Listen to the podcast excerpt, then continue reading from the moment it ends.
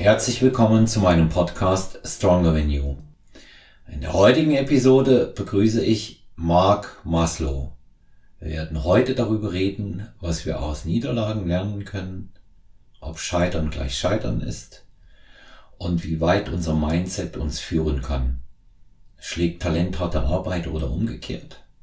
Oder was kann man schaffen, wenn man sich bestimmte Dinge nur vorstellen kann und auch wirklich genügend investiert? Ich wünsche euch viel Spaß mit einer interessanten Folge mit Marc Maslow, dem Dranbleiber. Ja, herzlich willkommen zurück zu Stronger Than You. Heute zum zweiten Mal mein Gast, Dranbleiber und Autor Marc Maslow. Schön, dass du dir heute wieder die Zeit genommen hast, Marc. Guten Tag nach Hamburg. Ja, moin moin, Olaf. Schön, wieder hier zu sein. Danke für die Einladung. Sehr, sehr, sehr gerne. Heute als Thema haben wir, wie gehen wir mit Niederlagen um? Wie gehen wir mit Rückschlägen um? Was lernen wir daraus? Oder was können wir mitnehmen? Man spricht ja da auch von der Kunst des Verlierens. Wie siehst du es? Ist es eine Kunst zu verlieren oder verlieren zu können? Ich glaube, es ist schon etwas, was wir lernen dürfen. Vielleicht etwas, was wir als Kind schon mal konnten. Wenn ich mir kleine Kinder angucke, die erst laufen lernen dürfen, die fliegen ja unzählige Male auf die Nase und probieren es immer wieder und irgendwann können sie es. Und das wirkt normal. Ich weiß gar nicht, woher das kommt, dass wir als Erwachsene häufig von uns verlangen, dass wir beim ersten oder zweiten oder dritten Versuch gleich unser Ziel erreichen. Vielleicht liegt es auch daran, dass wir uns ganz gerne vergleichen mit anderen Menschen und Kinder haben vielleicht einfach diese Erfahrung noch nicht, dass sie sich so mit anderen vergleichen, die sind dann mehr bei sich.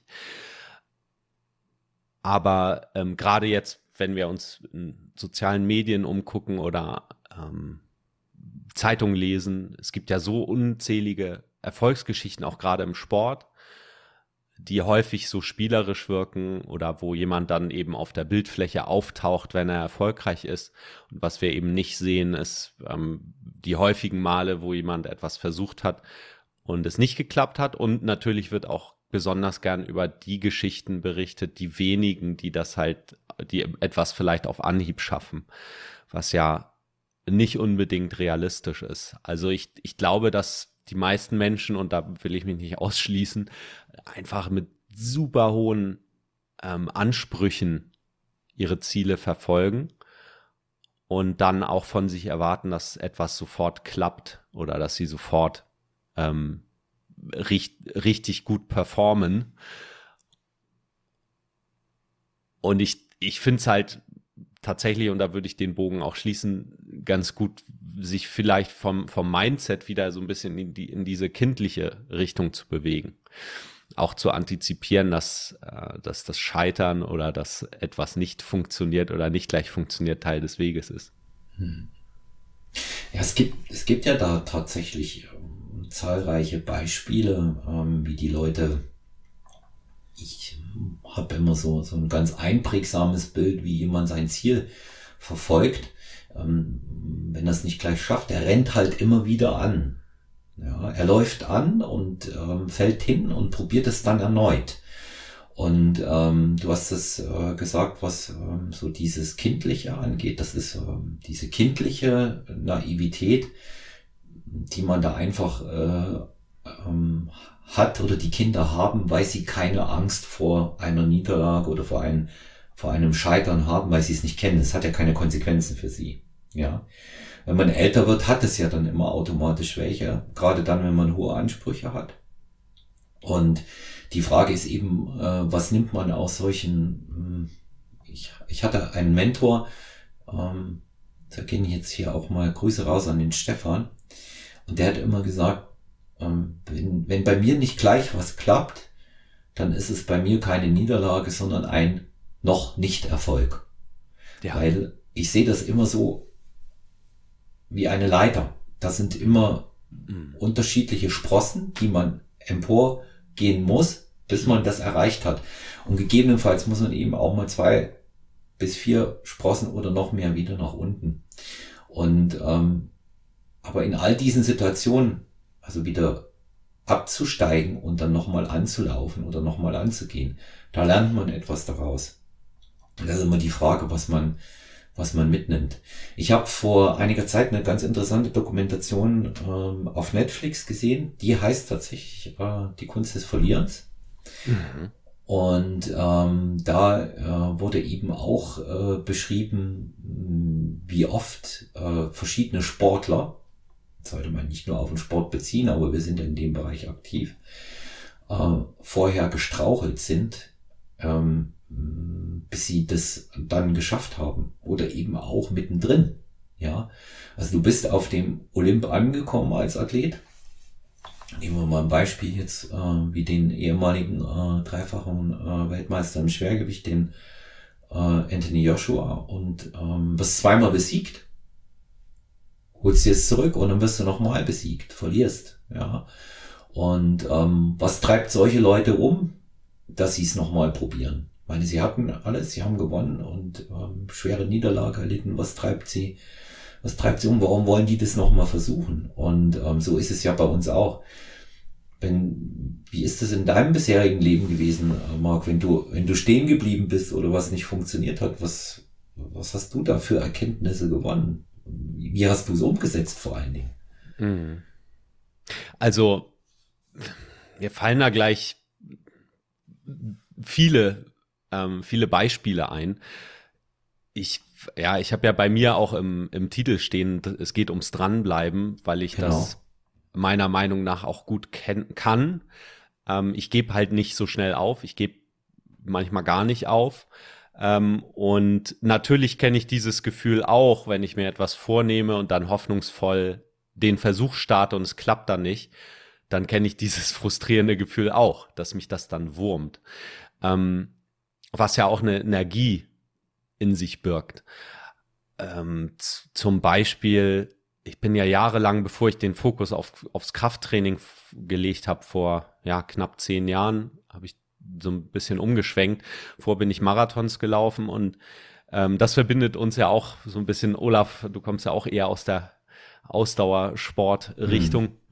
Und ich weiß noch, als ich mir das erste Mal vorgenommen habe, die 3:30 zu knacken beim Marathon, und hatte einen Trainingsplan genommen, der eben darauf ausgelegt war. Und dann habe ich es halt nicht geschafft. Ich war da, glaube ich, 25. Ich war auch dumm eigentlich. Also ich habe auch viele dumme Sachen gemacht. Ich war zum Beispiel damals, ich bin mit einem Freund zusammen in Köln gelaufen und wir haben übernachtet bei einer Freundin von ihm, und die hat damals ich weiß gar nicht mehr, wie der hieß, in einem der angesagtesten Nachtclubs gearbeitet, also da irgendwie in der Buchhaltung. Und dann waren wir da abends noch feiern, ja.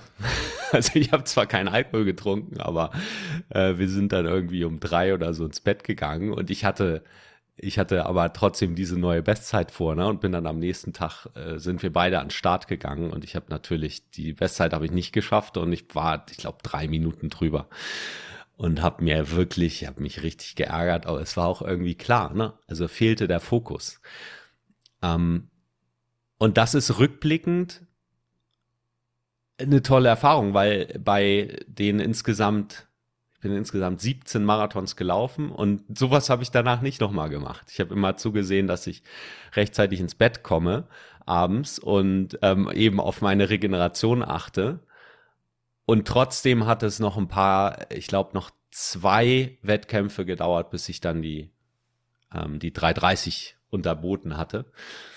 Und jetzt kann man natürlich sagen, ja Mensch, hättest du das alles vorher gesehen und dich richtig fokussiert, dann hättest du es beim ersten Mal geschafft. Ja, stimmt. Trotzdem ist es eine Lektion, die ich nie vergessen werde und die mir auch heute immer noch hilft. Deswegen, ich glaube, was halt ganz wichtig ist, ist wirklich also rückblickend diese Runde zu drehen, auch zu sagen, wenn etwas nicht funktioniert, was ist die Lektion, die ich daraus lerne? Weil wenn ich mir etwas vornehme und ich mache einen Plan und es läuft alles wie am Schnürchen, genau wie geplant, dann lerne ich ja eigentlich nichts Neues. Also ich werde natürlich darin bestätigt, dass das, was ich bisher schon kann, funktioniert.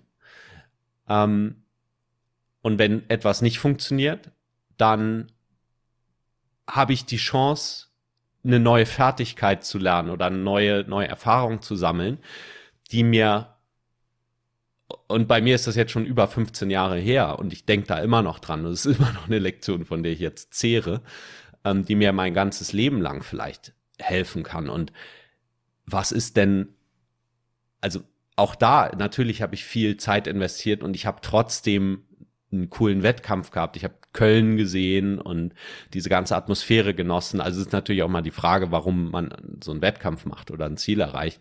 Für mich gehört das Drumherum auch dazu. Also die Vorbereitung, dahinreisen, vor Ort die Atmosphäre genießen und die Zeit letztendlich oder die Leistung zu erbringen, ist ein Teil des Ganzen.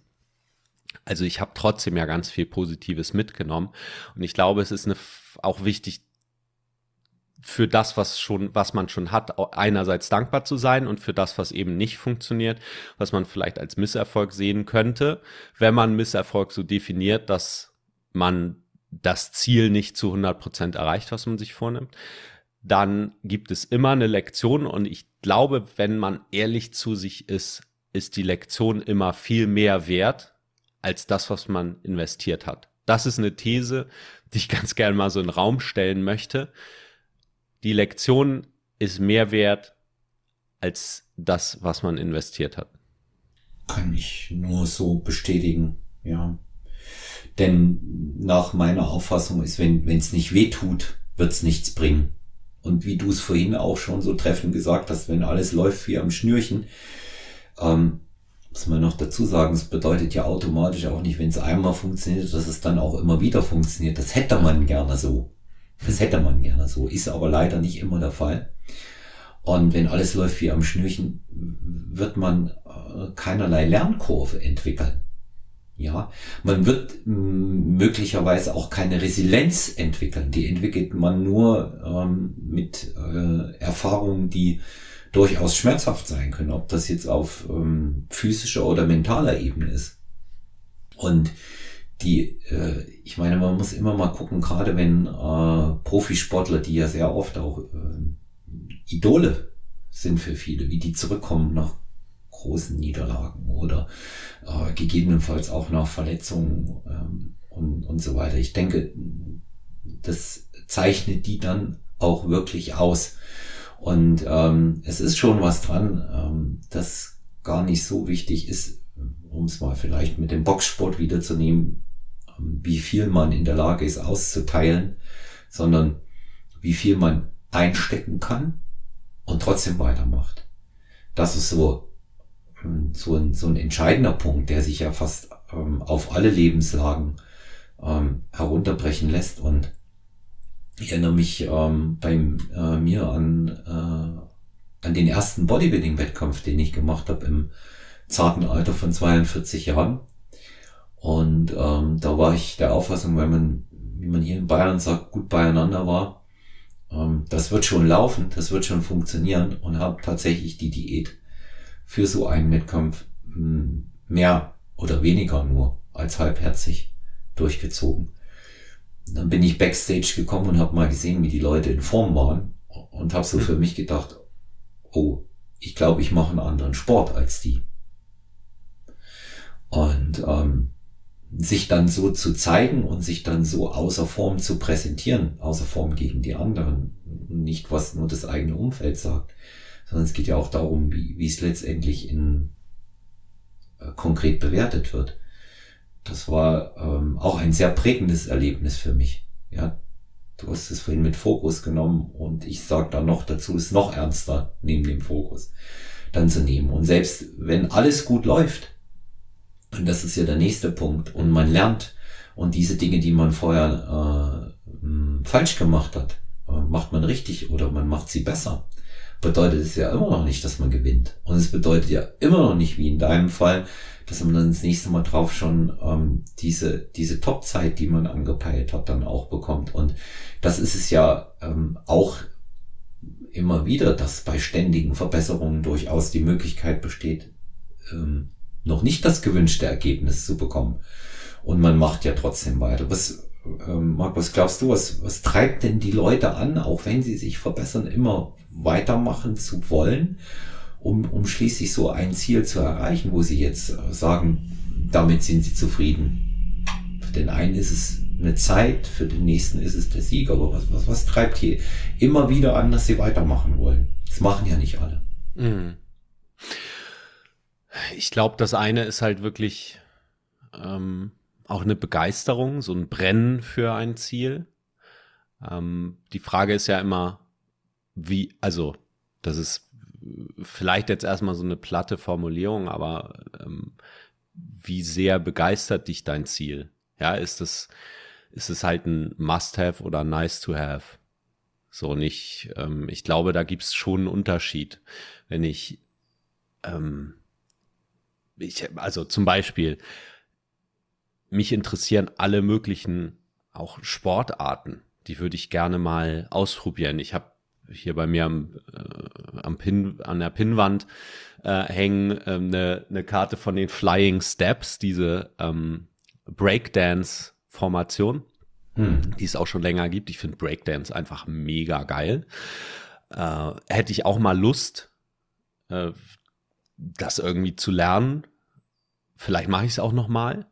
Ich habe mir vor 10 Jahren, und da kam bei mir auch der Entschluss, meinen alten Job aufzugeben und mich selbstständig zu machen mit dem, was ich jetzt tue, also ja, meine Leidenschaft zum Beruf zu machen. Da habe ich mich hingesetzt und mir Ziele aufgeschrieben. Was möchte ich in 10 Jahren, wo möchte ich in 10 Jahren sein? Und zwar nicht nur beruflich, sondern so das ganze Leben betreffend. Und auf diesem, vor 10 Jahren stand da auch drauf, ich kann Breakdancen. Kann ich aber noch nicht.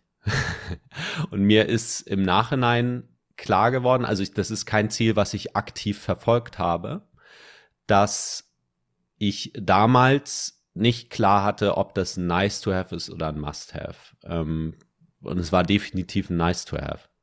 Und ist es auch immer noch. Deswegen investiere ich da auch nicht rein. Weil sowas zu lernen erfordert eben Zeit. Also das heißt, ich darf da regelmäßig mehrmals die Woche etwas für tun. Und ich weiß inzwischen, dass ich eben nur weniger als eine Handvoll Dinge so intensiv betreiben kann. Und da bin ich sehr selektiv. Also wenn ich jetzt etwas Neues reinnehme, muss ich halt irgendwas anderes mit irgendwas anderem aufhören. Ansonsten frustriert das eben, und ich glaube, es ist leicht, in der heutigen Zeit vielleicht noch viel leichter als vor noch 20 Jahren oder so, sich, gerade wenn man so begeisterungsfähig ist, also ich begeistere mich ganz schnell für neue Dinge, dann zu sagen, oh, das mache ich jetzt auch, und dadurch dann auch den Fokus zu verlieren. Also die erste Frage ist das wirklich ein Ziel, das dich richtig begeistert, sodass du dir sagst, okay, da bin ich jetzt auch bereit. Das finde ich ist immer eine spannende Frage. Wärst du bereit, für dieses Ziel, für die nächsten 90 Tage ab heute, 1 Stunde am Tag zu investieren? Und das ist, finde ich, schon auch ein gewisser Preis, den man zahlen muss, zumindest. Wer jetzt zuhört und berufstätig ist, vielleicht sogar eine Familie hat, der weiß, wie kostbar 1 Stunde am Tag ist. Und damit meine ich vielleicht nicht nur Dinge tun, sondern auch gedanklich damit beschäftigen, was das Ganze ein bisschen relativiert. Aber trotzdem ist es eine Investition, also 90 Tage, 1 Stunde am Tag. Und da kann man für sich selbst mal abprüfen, ist das etwas, was mich wirklich begeistert und was ich wirklich möchte. Und wenn ich dann sage, jawohl, bin ich bereit zu, und dann darf ich eben nochmal entscheiden, okay, was mache ich denn 1 Stunde weniger dafür? Dann gehe ich den nächsten Schritt und arbeite daran. Und ich glaube, erst dann ist es ja so, dass diese Niederlagen oder Misserfolge, die werden passieren. Es gibt keine Möglichkeit, das zu umgehen. Und manchmal hilft es auch, sich im Voraus das schon klar zu machen. Wenn wir jetzt zum Beispiel diese Wettkämpfe nehmen, du hattest ein Beispiel von deinem ersten Bodybuilding-Wettkampf, ich eben von einem Marathon. Solche Erfahrungen, also eine Wettkampfsituation ist immer eine neue Erfahrung, das ist anders als Training. Und auch das ist ja eine Lernerfahrung, wenn ich mir vorstelle, wie häufig ich trainieren muss, um Fortschritte zu machen und wie häufig wir auch alle, die regelmäßig trainieren, sicher Tage kennen, wo wir ins Training gehen und merken, boah, heute läuft aber nicht so richtig gut. Und dann mache ich mir halt Gedanken, woran liegt's denn? Oh, ich habe bei mir zum Beispiel festgestellt, dass es einen riesen Unterschied macht, ob ich vor oder nach Mitternacht ins Bett gehe. Und das wirkt sich meistens sehr stark, nicht immer, auf mein Training am nächsten Tag aus. Aber ich brauche halt diese Momente, wo ich dann merke, boah, heute irgendwie läuft's nicht, und dann mache ich mir Gedanken, was kann ich denn besser machen? Und diese Situation, diese Lernsituation im Wettkampf habe ich halt nur im Wettkampf. Das heißt, ich darf eben antizipieren, dass es, also gerade beim ersten Mal ist die Wahrscheinlichkeit sehr hoch, dass es nicht funktioniert. Und das positiv zu sehen, vielleicht im Voraus schon, ist vielleicht etwas, was sehr hilfreich sein kann. Was nicht bedeutet, klappt ja eh nicht, also gebe ich mir nicht solche Mühe, das meine ich nicht. Sondern ich meine, ich tue mein Bestes unter den Rahmenbedingungen, die ich jetzt habe. Und ich gehe davon aus, dass ich irgendwas lernen werde. Irgendwas klappt vielleicht nicht wie gedacht. Ich war vor einem, das kennt man ja aus allen Lebensbereichen. Ich finde auch so ein klassisches Beispiel ist immer der Umzug. Ich habe gerade einen Umzug hinter mir vor knapp einem Monat.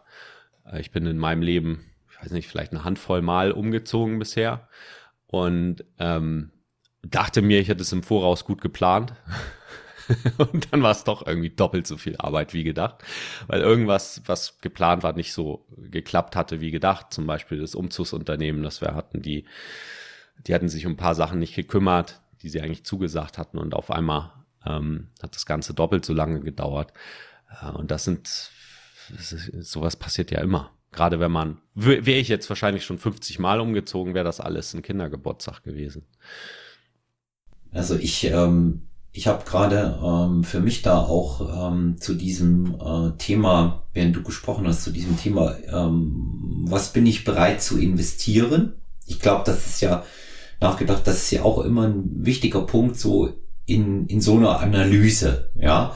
Also läuft's nicht und die Sache funktioniert nicht, wie ich es mir vorgestellt habe, dann macht man vernünftigerweise eine Analyse und sagt, okay, woran hat's gelegen, dass ich zum Beispiel nicht die oder die Zeit oder diese oder jene Platzierung erreicht habe? Oder jetzt mal die simplen Sachen, die uns so im Tagesgeschäft immer wieder begegnen, derzeit das Gewicht gehoben habe. Ne?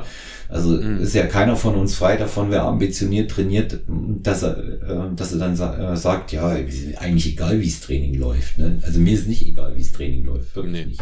Ja. Und ich habe nicht jedes Mal irgendwelche Meriten und Gewichtsziele, die ich unbedingt erreichen will, aber ich habe einen gewissen Rahmen, in dem ich mich nach meinem Trainingsbuch dann auch bewege. Also insofern ist das schon wichtig, dass man so eine Analyse betreibt, meiner Meinung nach. Und am Ende der Analyse, und insofern finde ich die im Zusammenhang mit dem, was du gerne an Sportabend machen möchtest, haben wir übrigens auch nochmal eine Ähnlichkeit, geht mir genauso, gibt auch ganz viel, was ich gerne mal ausprobieren möchte, steht auch noch einiges bei mir auf der Liste, ist immer, wie viel Zeit hast du oder was hast du investiert, ja, und was muss noch kommen, was musst du noch investieren, um noch besser zu werden. Und wenn ich heute vergleiche, damals vor 8 Jahren in der Elimination Round herausgeflogen zu sein beim ersten Bodybuilding-Wettkampf, den ich gemacht habe. Und in diesem Jahr bin ich Dritter der deutschen Meisterschaft geworden. Was ich investiert habe, dann ist das ungleich mehr. Ja, ich habe mir mal so diesen Aufwand auch ausgerechnet, was ich an Stunden, an Trainingszeit, an Vorbereitungszeit beispielsweise für Mahlzeiten etc. investiere auch für Trainingsanalyse und Formchecks und Posing, was bei uns alles dazugehört. Und da muss ich sagen, da hat sich mein Aufwand vervierfacht. Und oft ist es einfach so, dass man viel mehr investieren muss, um das für sich gewünschte oder optimale Ergebnis herauszufinden. Und das ist, wie du sagst, einzig und allein abhängig von der Begeisterung. Weil die ist ausschlaggebend, bin ich begeistert für mein Ziel, ist die ausschlaggebend, wie hoch kann ich die Motivation für mehr Investitionen halten. Mhm. Neben allen anderen Aspekten. Es gibt sicherlich auch noch wirtschaftliche Aspekte, die bei sowas immer eine Rolle spielen. Das darf man auch nicht vergessen. Ja, das geht auch nicht immer alles ohne weiteres. Und aber der Faktor Zeit ist sicherlich immer der größte bei allen. Mhm. Und ich überlege, vierfacher Aufwand. Und jetzt würde man mal so eine, wie ein Betriebswirt, eine Rechnung aufmachen, Marc. Mhm. Weil du kannst ja nicht nur für 8, 9 oder 12 Monate das sehen, dann denke ich mir, naja gut, betriebswirtschaftlich wäre es unsinnig. Ja, ja, die Frage ist nur, würde ich mein Leben als betriebswirtschaftliches, also als Unternehmen sehen? Ja, das ist wahrscheinlich so eine Wertefrage. Ja. Also ich bin da total, also dann kommen wir wieder an den Punkt, was ist denn eigentlich der Sinn des Lebens? So, ist der Sinn des Lebens, möglichst effizient von A nach B zu kommen? Immer möglichst optimal, oder, und da bin ich eher, geht's darum, halt eine gute Zeit auf diesem Planeten zu haben. Ja. Und das ist, finde ich, also der Punkt ist ja, wenn ich in etwas investiere und ich gucke zurück und würde sagen, okay, jetzt mit meinem Wissen heute 10 Jahre später hätte ich das Ganze mit der Hälfte der Investition erreichen können. Ja, klar. Mag sein. So what? Also, und da kommen wir, glaube ich, zu dem zweiten Punkt. Der Weg zum Ziel darf halt Spaß bringen. Und wichtigster Punkt. Das höre ich, ja, und das höre ich bei dir raus. Du lebst halt, also du liebst das Training, sich mit der Ernährung zu beschäftigen. So diese Ups und Downs, die da auch mit drin sind, das ist ja wie bei einer Wanderung oder auch einer längeren Wanderung in den Bergen, wo es auch mal runtergeht und wieder hoch. Und ich glaube, es ist wichtig, dass man einen Weg finden darf, diesen Weg zu genießen. Und auch das hat eben viel mit Experimentieren zu tun. Ich kann mir vorher, es gibt ja auch dieses Beispiel, ich kann halt ein Buch übers Windsurfen lesen und mir alles vorausmalen. Und wenn ich auf dem Brett stehe und am Strand bin, dann ist es trotzdem anders. Und ich glaube, am Anfang ist halt wichtig, wenn ich etwas Neues ausprobiere, auch wirklich eine Zeit lang dran zu bleiben. Vielleicht ein paar Wochen oder einen Monat oder so. Und dann mir die Chance zu geben, eine Begeisterung zu entwickeln. Also ich muss sagen, zum Beispiel beim Krafttraining, da hatte ich vorher auch schon richtig Lust drauf, aber ich verstehe erst rückblickend, was mich daran begeistert. Also nicht nur natürlich bestimmte Ziele zu erreichen, ich brauche auch mal irgendwelche messbaren Ziele. Zuletzt war es bei mir beim Kreuzheben die 200 Kilo zu schaffen, und darauf habe ich mehrere Jahre hingearbeitet und da ging es auch hoch und runter. Also ich weiß noch, ich war irgendwann bei einem Punkt, wo ich knapp über 180 Kilo war und es ging einfach nicht weiter. Also meine Hüfte hat sich schlecht angefühlt, dann habe ich halt erstmal damit aufgehört, habe viel leichteres Gewicht genommen, das Ziel so ein bisschen vom Zeitpunkt her, habe ich gesagt, okay, irgendwann schaffe ich das noch, aber jetzt nicht. Und witzigerweise habe ich dann wieder ordentlich Fortschritte gemacht, womit ich überhaupt nicht gerechnet hatte, als die Fitnessstudios geschlossen waren und ich im Home Gym mir eine Langhantel mit Gewichtsscheiben zugelegt hatte. Also ich habe mir so einen Storage Room gemietet und da trainiert. Und auf einmal machte ich da Fortschritte, wie dem auch sei. Also der Weg ist auch etwas, was mir Spaß bringt. Und das darf jeder für sich entdecken.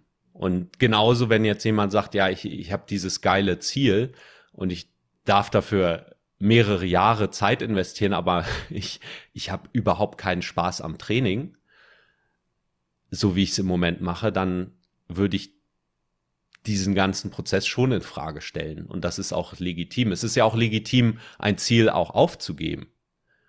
Meine Empfehlung ist nur, oder etwas, wo man sich, glaube ich, selbst einen Gefallen tut, ist, wenn man das bewusst macht und da eine bewusste Entscheidung trifft. Ich glaube, was leicht auch mal passieren kann, ist, dass man etwas sich vornimmt und das dann einfach nicht weitermacht, aber auch gar nicht bewusst drüber nachdenkt. Das zieht meiner Erfahrung nach super viel Energie.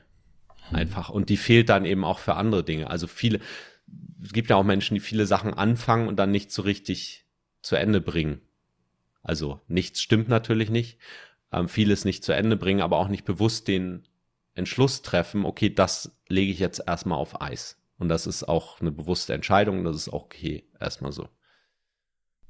Ja, also ich habe ja auch tatsächlich die Erfahrung jetzt im Coaching gemacht, dass es extrem abhängig ist. Also, gibt es eigentlich schon lange, aber es wird jetzt häufiger wieder gebraucht, intrinsische Motivation. Ja. Das ist so ein ganz wichtiger Faktor. Was treibt mich persönlich an? Es geht ja auch mit den Leuten in unserer Arbeit, mit denen wir zu tun haben. Die geht's ja dabei auch immer, da jetzt mal zu vermitteln, was kann man aus Rückschlägen, Niederlagen oder gar aus Scheitern. Scheitern, so ein ganz schlimmer Begriff, den ich gar nicht so schlimm finde. Aber im deutschen Sprachraum ist ja Scheitern gleich Weltuntergang. Aber da kommen wir später noch dazu. Und wie man Begrifflichkeiten auch umwandeln kann. Und für mich stellt sich tatsächlich eher immer die Frage, Marc, auch wenn man weiß, dass viele Sachen nicht sofort klappen und man eigentlich dafür Geduld braucht, warum hören dann viele Leute doch früh auf? Warum hören sie früher auf, obwohl sie es tatsächlich wissen, dass es mit mehr Geduld und sich mit sich selbst mehr Zeit geben tatsächlich zum Erfolg führen würde? Es ist nur der Spaß, ist ja auch eine... Ja. Also ich glaube, wenn mir etwas leicht fällt, also wenn mir etwas Spaß bringt, dann fällt es mir ja leichter, als wenn es mir keinen Spaß bringt.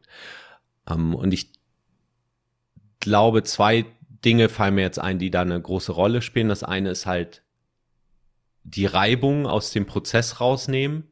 Also was meine ich damit? Zum Beispiel Spaß, also keinen Bock haben auf etwas, ist ja Reibung. Also da muss ich Energie, ich muss mich wirklich aufraffen, etwas zu tun, auf das ich keine Lust habe. Wenn ich sage, oh Mensch, da habe ich jetzt Bock drauf, dann brauche ich wenig Energie, um zu starten. Also die Frage zu stellen, wie kann ich Rahmenbedingungen schaffen, sodass ich es einfach, also dass es mir leicht fällt, ins Handeln zu kommen. Und das kann ja beim Training zum Beispiel sein, sich eben einen Coach zu suchen oder einen Trainer, der da auf mich wartet und der Geld kostet, wenn ich nicht erscheine zum Training. Ob das jetzt online ist oder offline.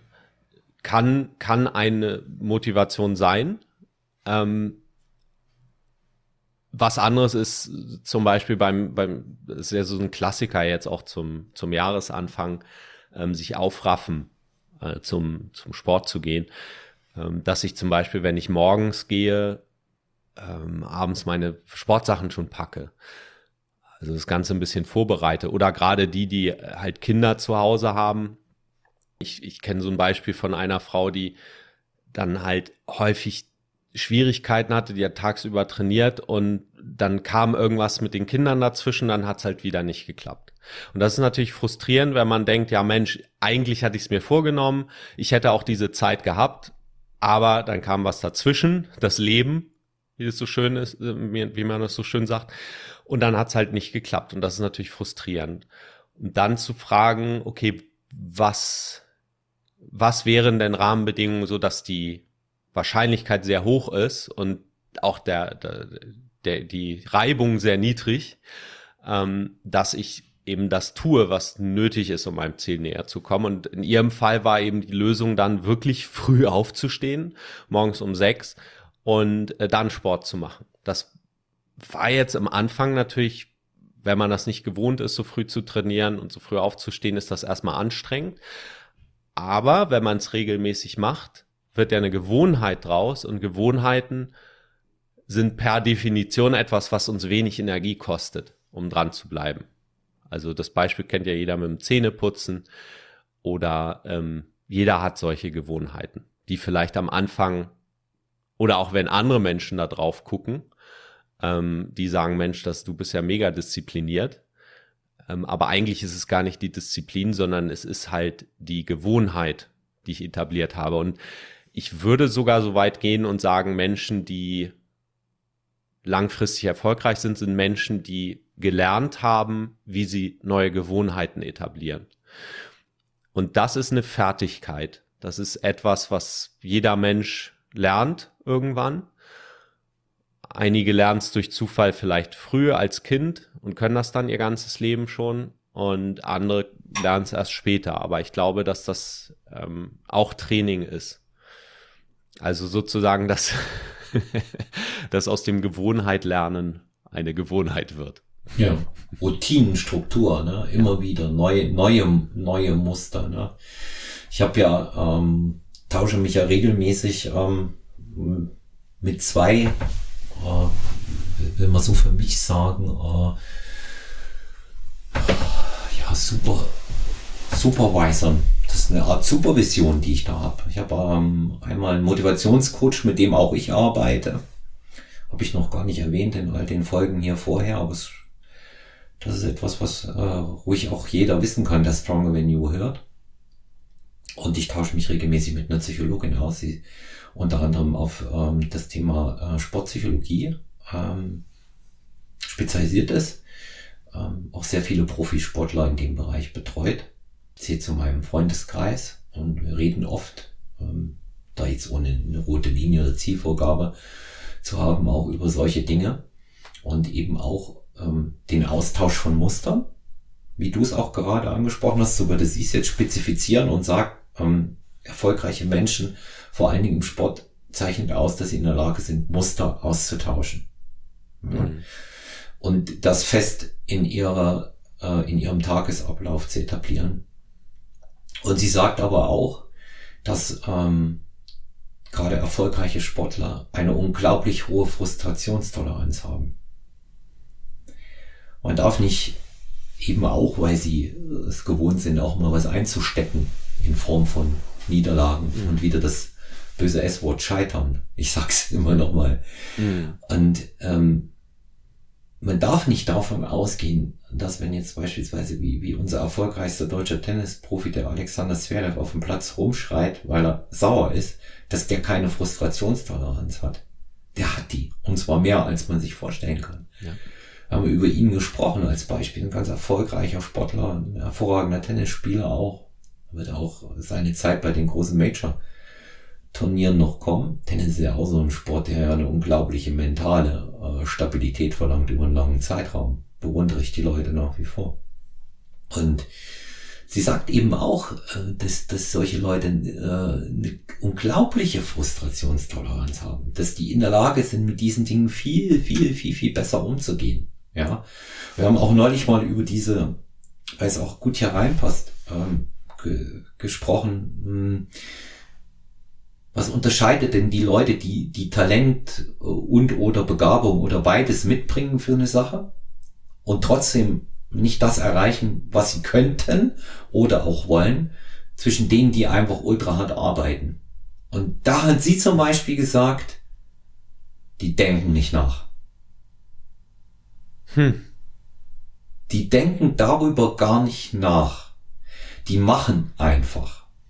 Die machen einfach, weil die für sich sagen, ich habe keine Wahl, wenn ich dieses Ziel erreichen will, was ich mir vorgenommen habe, dann muss ich da durch. Also sie hinterfragen es nicht. Nee, die haben das Ziel und das klingt jetzt sehr, sehr simpel, ja. Und das bedeutet auch nicht, dass die Leute da weniger intelligent sind oder mit weniger Wissen rangehen, gar nicht. Die schalten das aus. Also wie dieses Angstgehen bei diesen Extremsportorten, ne?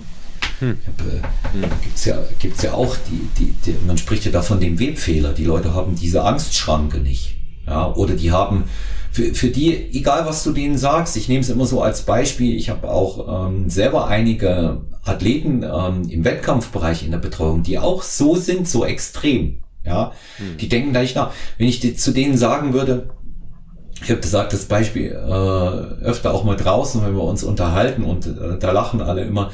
Ich habe einen Athleten dabei, wenn ich zu dem sagen würde, mein Lieber, bitte fahr los in den Baumarkt und hol dir jetzt 1 Kilo Rindenmulch und isst den. Weil dann wirst du perfekt auf der Bühne aussehen. Dann würde der mich nur fragen, Max, soll ich Wasser dazu trinken oder trocken essen? Ja. Das meine ich damit. Aber die haben vorher alles analysiert, alles auch hinterfragt, aber die sagen, klare Linie und durch. Und das spricht eben auch wieder für das, was du gesagt hast, in dem Moment für diese Coach-Geschichte. Das soll jetzt keine Werbung fürs Coaching sein, das wissen die Leute ja, dass wir das sind. Aber eben auch, weil da zum Beispiel auch eine Taktung und eine Vorgabe drin ist, wo man nicht immer wieder über diese Dinge so nachsinniert. Die einen können das so, die anderen können das so. Das ist ja immer eine Frage der Didaktik. Aber die wenigsten sind autodidaktisch so begabt, dass die sich das beibringen können. Ich glaube auch, dass eine wichtige Fähigkeit, wenn ich das so raushöre, ich überlege so, okay, warum hinterfragen die das nicht? Da gehört auch, denke ich, eine große Portion auch Selbstvertrauen dazu. Zu sagen, okay, das ist mein Ziel und ich werde das erreichen. Egal, was passiert. Und ich glaube, Selbstvertrauen ist auch eine Fertigkeit. Also etwas, was wir lernen, dadurch, dass wir Dinge ausprobieren und dann irgendwann merken, habe ich mir vorgenommen, habe ich auch geschafft. Was natürlich voraussetzt, eben diesen Prozess auch durchzugehen und nicht vorher abzubrechen. Wenn ich mir etwas vornehme, und das fängt ja im Kleinen an, wenn ich mir jetzt jeden Tag Tagesziele setze und ich schaffe 70% davon nicht, egal was das ist, kann ja sein, weiß nicht, einkaufen gehen, was bestimmtes kochen,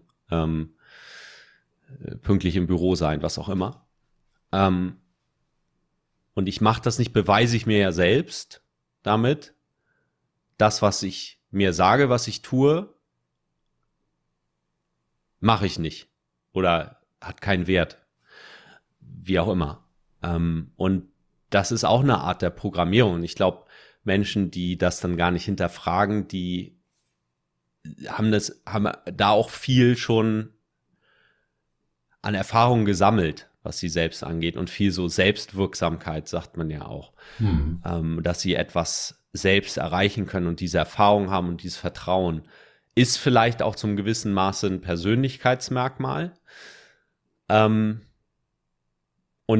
auch das kann ja von außen kommen, wenn ich jemanden ins Boot hole, der mich unterstützt. Das kann ja auch der Partner sein oder ein Sportpartner und der sagt, Mensch, ich glaube an dich. Und das ist ja auch etwas, was man sich selbst regelmäßig sagen kann mit seiner inneren Stimme. Und ich glaube da, dass solche Menschen, ist meine These, die glauben halt auch an sich. Bin ich überzeugt davon. Das ist ja, sagen ja auch die beiden Personen, mit denen ich darüber gesprochen habe, ja, die zwar nicht diese Motivationsproblematik haben, die nicht. Ja.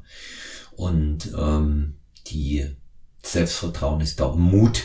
Ich habe gestern mal als Vorbereitung für einen anderen Podcast, muss auch wieder um so ein Mindset-Thema geht. Was ist wichtiger, Mut oder Selbstvertrauen? Sind wir die Frage gestellt in der Story bei Instagram. Müssen noch nicht alle Fragen da auch Antworten ausgewertet. Aber geht schon so eine Tendenz in eine Richtung, verrate ich aber hier nicht. Und man braucht Mut, um solche Sachen anzugehen. Und dann kommt auch das Selbstvertrauen von selber. Definitiv. Und dann passiert's ja auch so in der Tat. Ja, es ist ja dann, es findet ja statt. Und das ist auch einer der Gründe, warum beispielsweise die Sportpsychologin zu mir sagt, es ist tatsächlich etwas dran, dass diese harten Arbeiter die Talente in der Regel immer schlagen.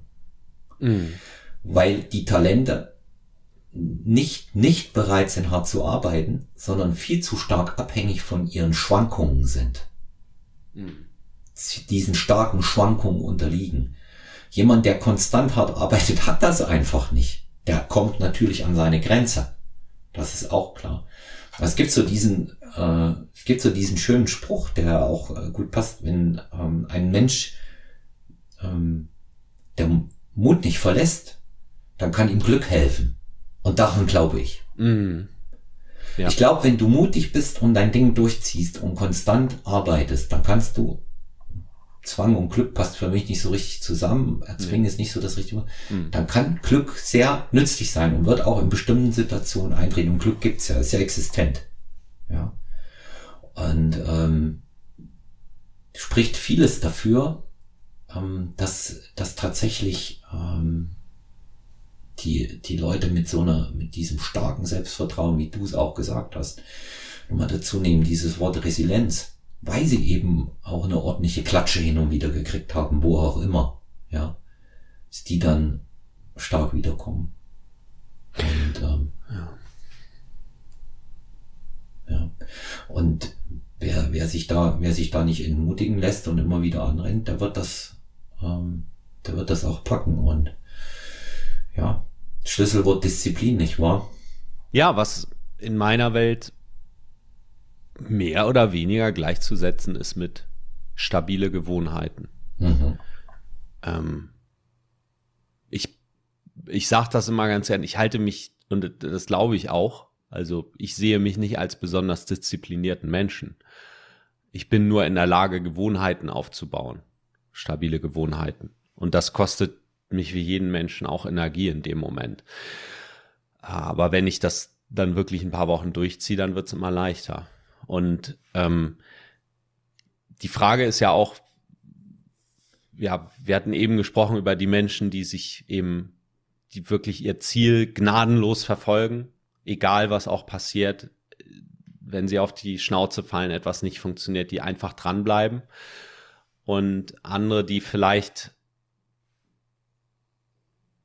mit dieser Frustration bisher noch nicht so gut gelernt haben, umzugehen, die dann eher hinschmeißen und sagen, Mensch, ich kann das nicht, ich werde das nie schaffen oder was auch immer. Wie überbrückt man diese Lücke? Und ich bin, also das ist davon bin ich fest überzeugt, dass das eine Fähigkeit ist, dass es nichts Angeborenes. Und wie wir denken, wie wir gelernt haben zu denken und mit uns selbst zu reden, ist ja auch nur eine Gewohnheit. Also wenn jemand vielleicht sich immer zu hohe Ansprüche an sich selbst stellt, die nicht erfüllbar sind faktisch, die vielleicht auf dem Papier erfüllbar sind, wenn ich einen Plan mache, aber in der realen Welt so nicht erreichbar sind, sich selbst dadurch ja immer wieder beweist, okay, ich schaffe das nicht. Ja. Und das, was das Gehirn ja eigentlich macht, ist, Erfahrung zu bewerten, also das, was wir mit unseren Sinnen wahrnehmen, irgendwie zu bewerten, positiv oder negativ. Also da sind verschiedene Angriffspunkte. Das eine ist halt, wie ich aus Gewohnheit denke, wie ich mit mir selbst rede und wie ich vielleicht auch welche Ansprüche ich an mich habe. Da kann man mal drüber nachdenken und dann gegebenenfalls nachzujustieren. Also ich sage das auch aus eigener Erfahrung, ich bin jemand, der eigentlich eigentlich sehr hohe Ansprüche an sich selbst stellt und damit häufig eben auch auf die Schnauze fällt, weil das so nicht erfüllbar ist. Und da bin ich immer am Nachjustieren und schraub da auch, inzwischen nehme ich mir einfach nicht mehr so viel vor wie früher und habe einfach nicht diese hohen Ansprüche und bin dadurch auch entspannter. Das andere ist diese Bewertung. Also wenn etwas nicht so funktioniert, wie ich es gerne hätte im ersten Moment, dann auch offen für eine neue Bewertung zu sein. Also bewusst diese Schleife zu gehen, okay, was ist denn daran positiv? Was lerne ich daraus? Und ich habe eine Zeit lang, bestimmt ein Dreivierteljahr, auch ein Dankbarkeitstagebuch geführt. Ich glaube, letztendlich ist es wichtig, immer irgendwo aus dem, was wir tun, um bestimmte Ziele zu erreichen, etwas Positives rauszuziehen. Weil wenn wir nur negatives Feedback uns selbst geben, dann bin ich fest von überzeugt, wird jeder irgendwann aufgeben. Und häufig ist es nur eine Frage der Bewertung. Und wenn ich selbst immer zu einer negativen Bewertung komme, dann wäre spätestens der Punkt, wo ich mir vielleicht mal eine zweite Meinung reinhole von jemandem, der sich damit auskennt.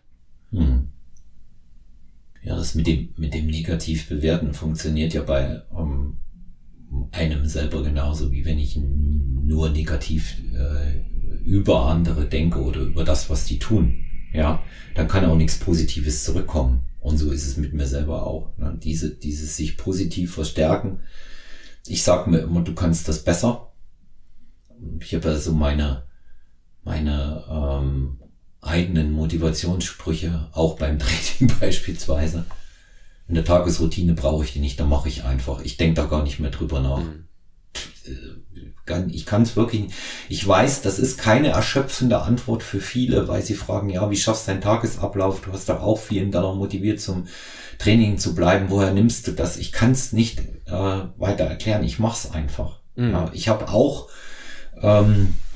weniger gute Tage, wo ich mich jetzt auch nicht so 100% wohlfühle, wo ich mich jetzt vielleicht auch nicht so konstant körperlich fit fühle, was auch im Alter geschuldet ist.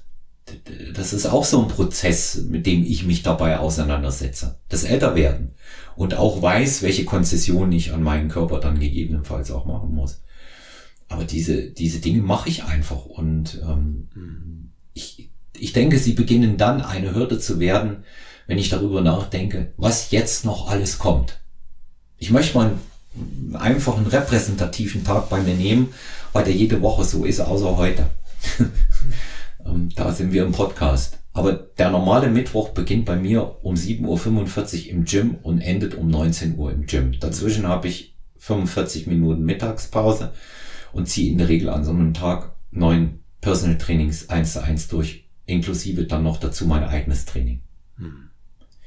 Und wenn ich jedes Mal, wenn ich morgens Mittwoch, ich sehe das jetzt weder als besonders gute Leistung an, noch dass man da groß drüber reden muss. Aber wenn ich mir jedes Mal Gedanken machen würde, am Dienstagabend oder am Mittwoch früh, wie schwer das werden wird, dann würde ich liegen bleiben. Ja. Die Frage ist ja, war das von Tag 1 so, dass du so ein Programm durchgezogen hast? Also wenn du mal zurückdenkst an dein Anfang als Personal Trainer? Nee, auch nicht, nee. Und ich glaube, das ist halt auch Training. Ich gehe ja auch nicht an die Langhantel und mache gleich 150 Kilo Kniebeugen oder Kreuzheben, sondern ich fange ja klein an. Und trotzdem denken du und ich jetzt nicht großartig drüber nach, boah, hier 100 Kilo Kreuzheben, boah, das ist ja ganz schön viel, da, ob ich das mal hochkriege. Also das ist auch Gewohnheit und Erfahrung und so stückweise eben solche Gewohnheiten und Fertigkeiten aufbauen. Und jeder fängt halt klein an und geht dann Schritt für Schritt. Und genau das ist ja der Effekt, wenn ich etwas regelmäßig tue und daraus eine Gewohnheit mache, dann denke ich da nicht mehr drüber nach. Also und wenn ich drüber nachdenke und sage, Mensch, heute würde ich mal gerne eine halbe Stunde länger liegen bleiben morgens, dann denke ich kurz drüber nach und stehe dann trotzdem auf. Das passiert halt, wenn wir etwas regelmäßig tun. Und ich glaube, viele, die jetzt anfangen, zum Beispiel mit dem Training oder jetzt haben wir zum Jahreswechsel viele Menschen, die anfangen und sich klar werden, okay, es wäre eine gute Idee, regelmäßig zu trainieren und auch meine Ernährung ein bisschen zu optimieren. Das wäre häufig natürlich, wenn wir uns Pläne angucken oder Bücher lesen, dann sehen wir da das fertige Produkt, also der Plan, der perfekte Plan. Nur der Weg dorthin führt halt über kleine Veränderungen, kleine Gewohnheiten, die ich eine nach der anderen aufbaue.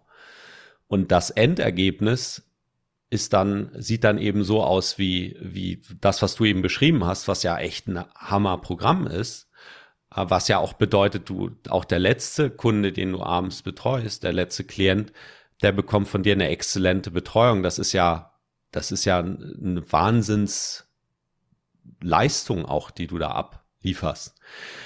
Und das ist ein Prozess, dahin zu kommen. Und das, was wir eben bei anderen beobachten, häufig ist das Endergebnis. Und wer gerade anfängt, sollte sich nicht damit vergleichen, sondern kann das als Ziel sehen, aber darf auch sich selbst eingestehen und darauf freuen, dass das ein Prozess ist, dorthin zu kommen.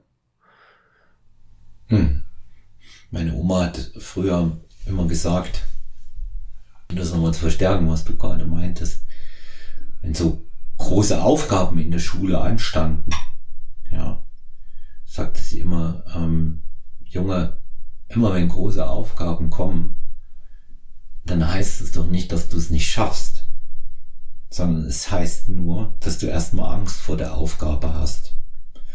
Also fang mit was Einfachem an, mit etwas, das dir Spaß macht, und dann kommt es auch zum richtigen Ergebnis.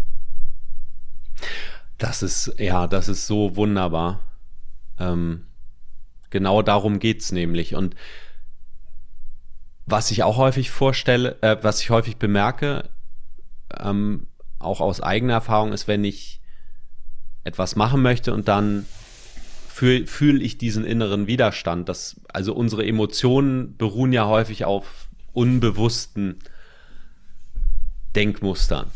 Also wenn jemand halt Angst hat vor etwas oder so einen Widerstand fühlt, hilft es ja manchmal, sich dessen bewusst zu werden und nochmal in sich reinzugehen und zu sagen, okay, wovor habe ich denn Angst? Was wäre denn das Schlimmste, was passieren kann?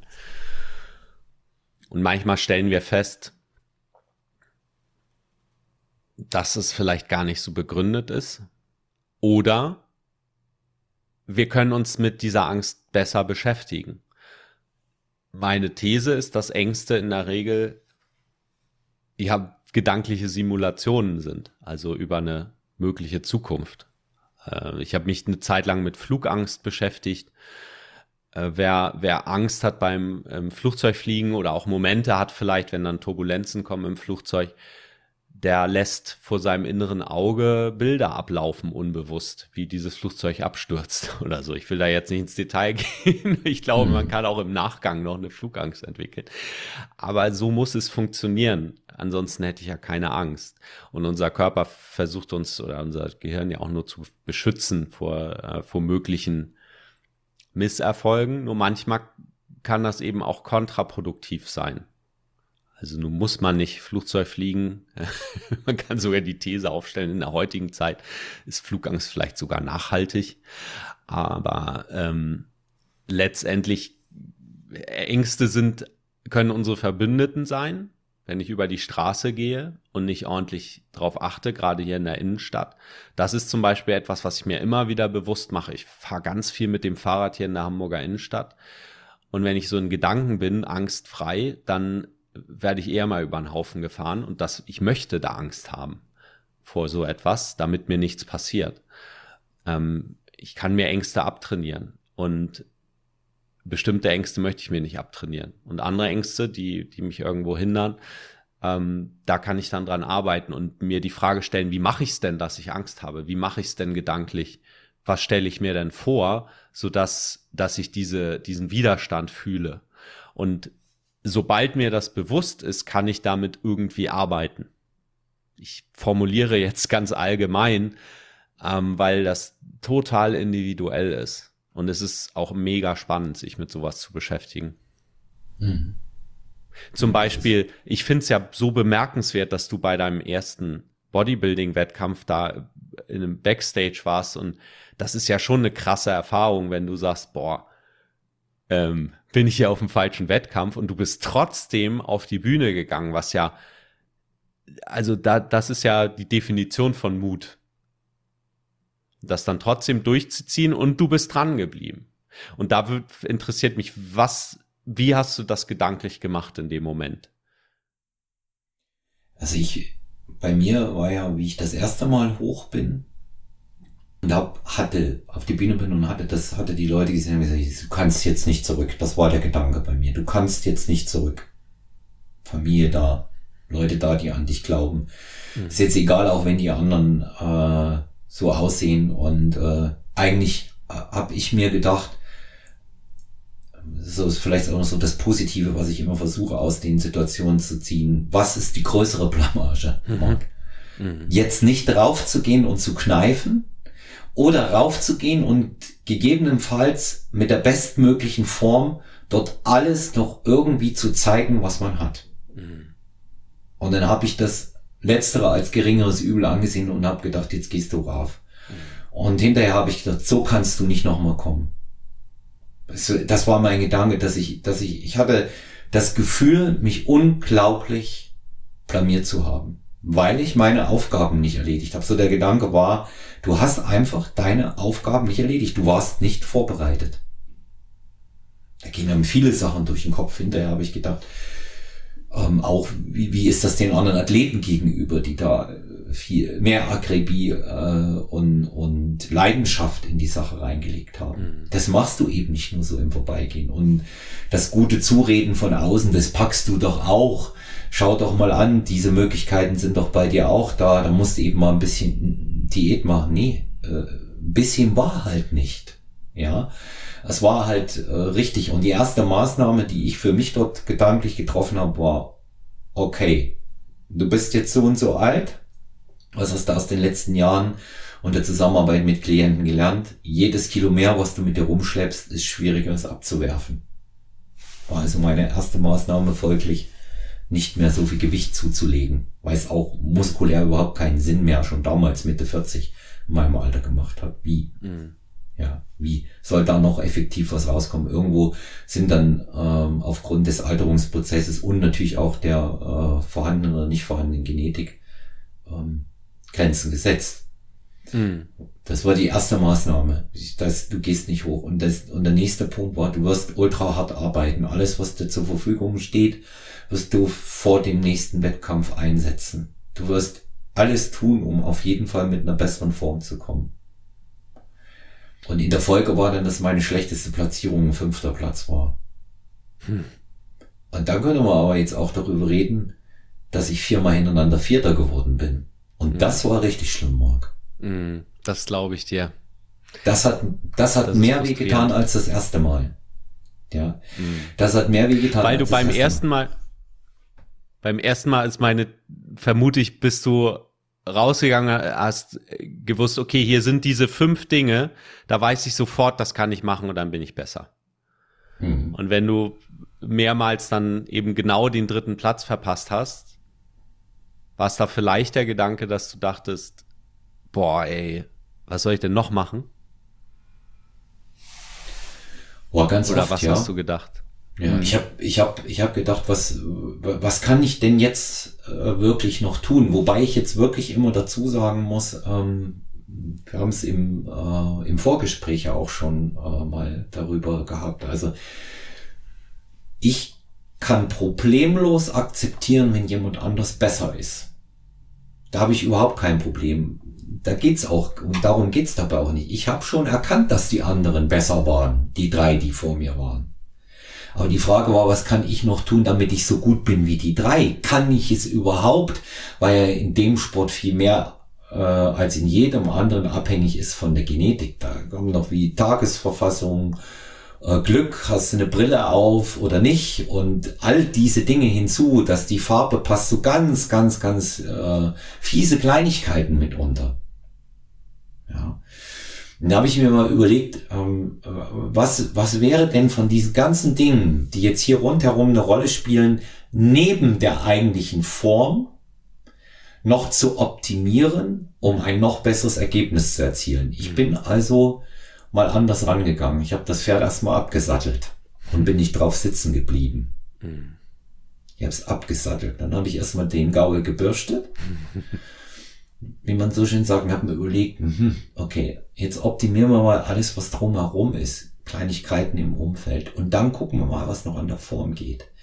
Weil ich habe auch da immer unterschätzt, dass Bodybuilding eines ist, zwar ein Individualsport, genauso wie wenn du Marathon läufst, aber ein Schönheitswettbewerb, ein Präsentationssport, wo es auf Kleinigkeiten ankommt. Ich sage jetzt mal so, wenn bei einem Marathon du so kaputt und am Limit bist, dass dir der Speichel aus dem Mund rausläuft und du nicht mehr lächelst, ja, oder irgendetwas anderes ist, weil du hast ein schmerzverzerrtes Gesicht, dann interessiert das keinen Menschen.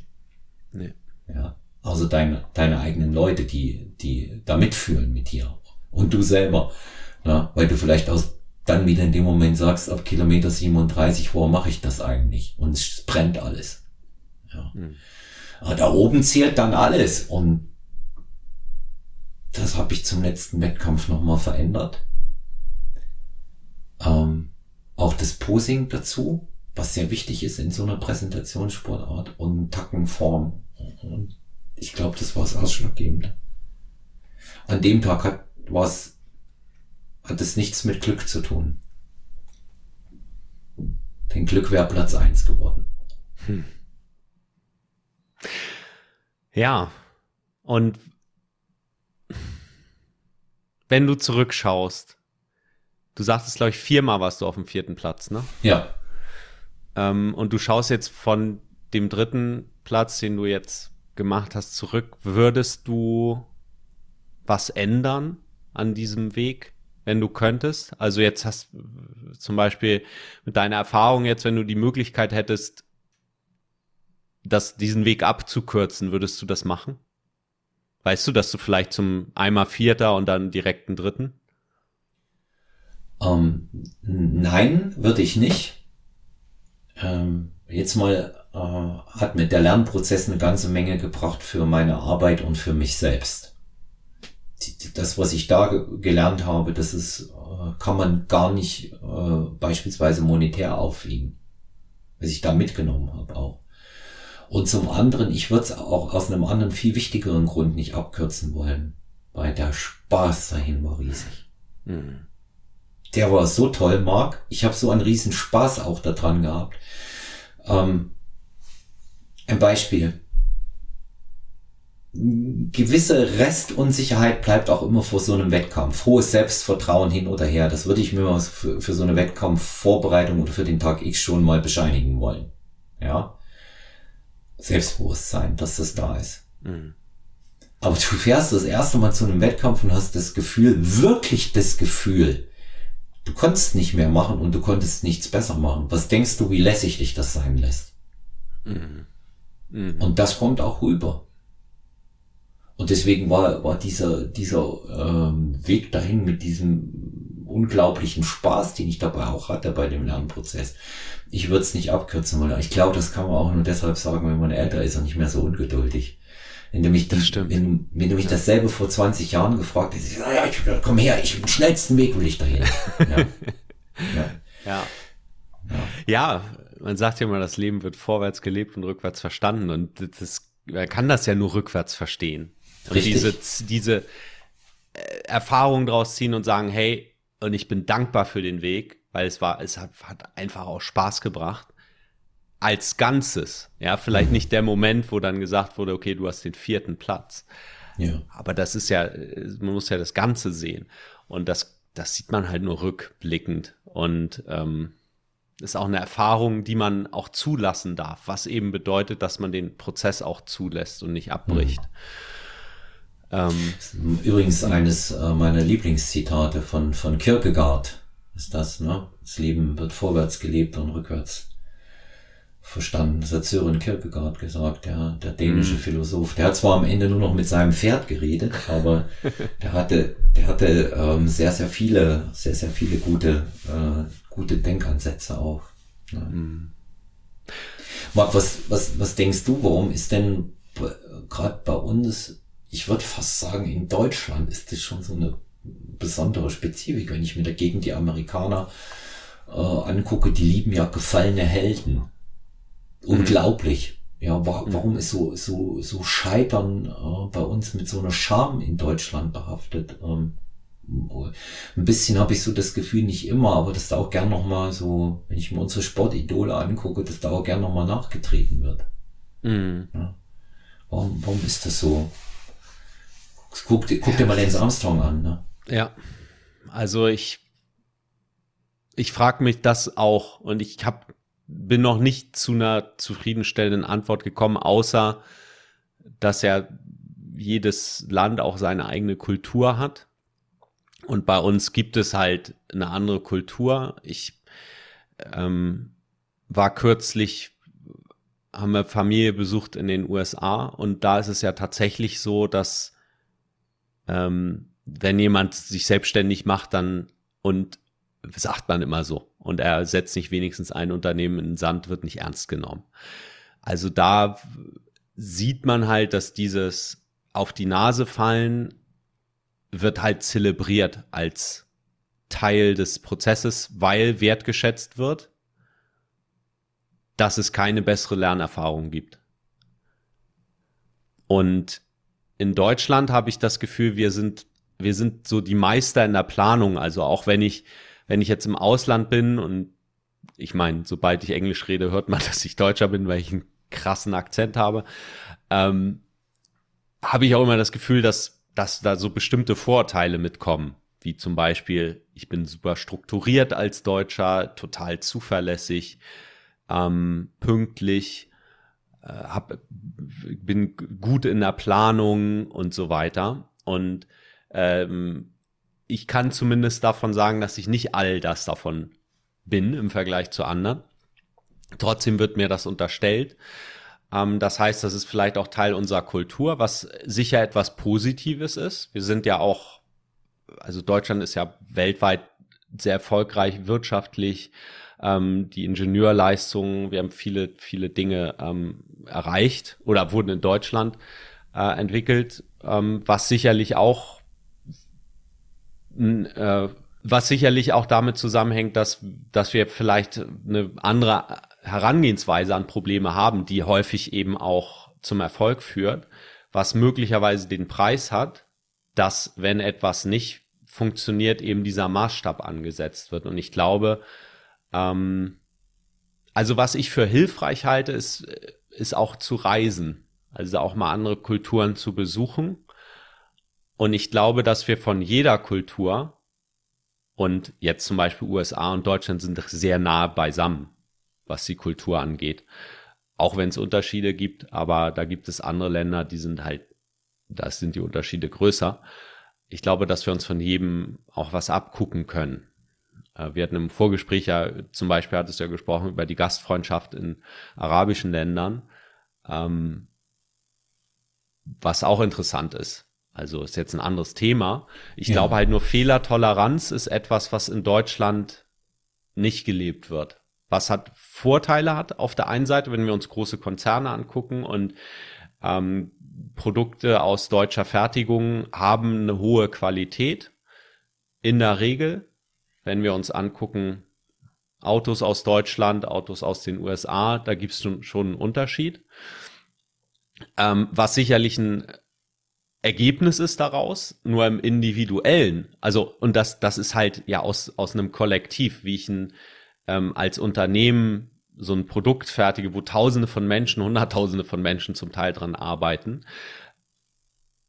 Da kann ich ja trotzdem in dem Unternehmen eine Fehlerkultur leben, wo Fehler befürwortet werden. Ich mache das auch mit meinem Team so, dass ich sage, riskiere lieber einen Fehler, als dass du halt nichts machst. Und versuch das dann auch zu wertschätzen. Und ich kann ja Menschen dafür bestrafen, wenn sie Fehler machen, oder ich kann halt sagen, hey Mensch, cool, dass du es gemacht hast, und dann versuchen, draus zu lernen. Und diese Kultur ist mir halt bei mir im Team wichtig, und ich glaube, dass da auch eine Veränderung stattfindet in Deutschland. Nur wir kommen sicher aus einer anderen Ecke als andere Kulturen. Hm. Ja. Ist aber definitiv, beobachte ich genauso. Und im Individuellen, wenn wir jetzt halt auf die persönliche Veränderung kommen, also zum Beispiel, ich möchte was ändern an meiner Ernährung oder an meinem Training oder an meinem Tagesablauf, ist es eher hinderlich, eben mit dieser hohen Erwartung ranzugehen und von sich selbst zu erwarten, es muss auch sofort funktionieren. Und ich kann mir vorstellen, dass das auch zum Teil aus der Schule kommt. Also wenn ich auf meine eigene Schulerfahrung zurückblicke, dann gibt es da viel Struggle. So, und Dinge, die halt, ja, wo es einfach nicht Spaß gemacht hat. Und ich kenne mich jetzt mit dem Lehrer, also wir hatten auch tolle Lehrer,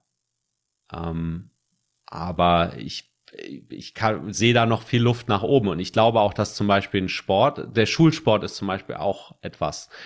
Viele Menschen machen die Erfahrung in der Schule, dass sie eigentlich nur negatives Feedback bekommen, wenn sie Sport machen oder irgendwelche anderen Fächer.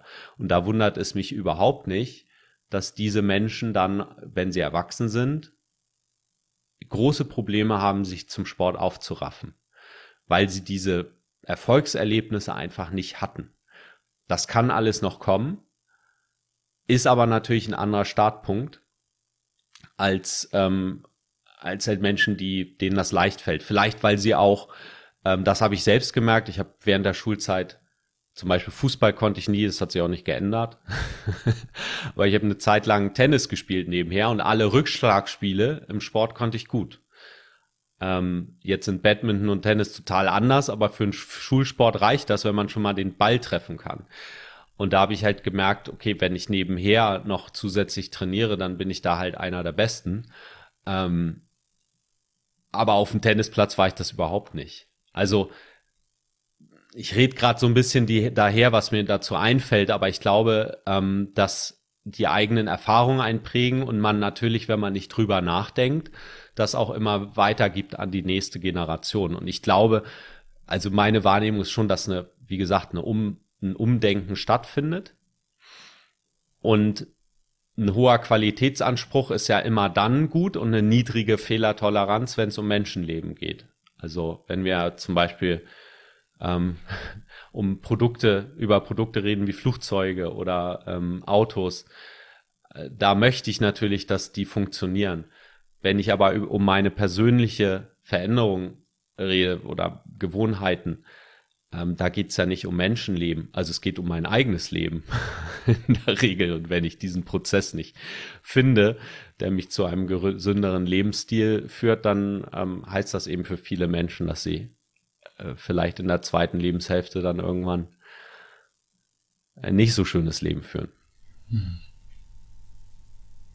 Fast schon ein gutes Schlusswort.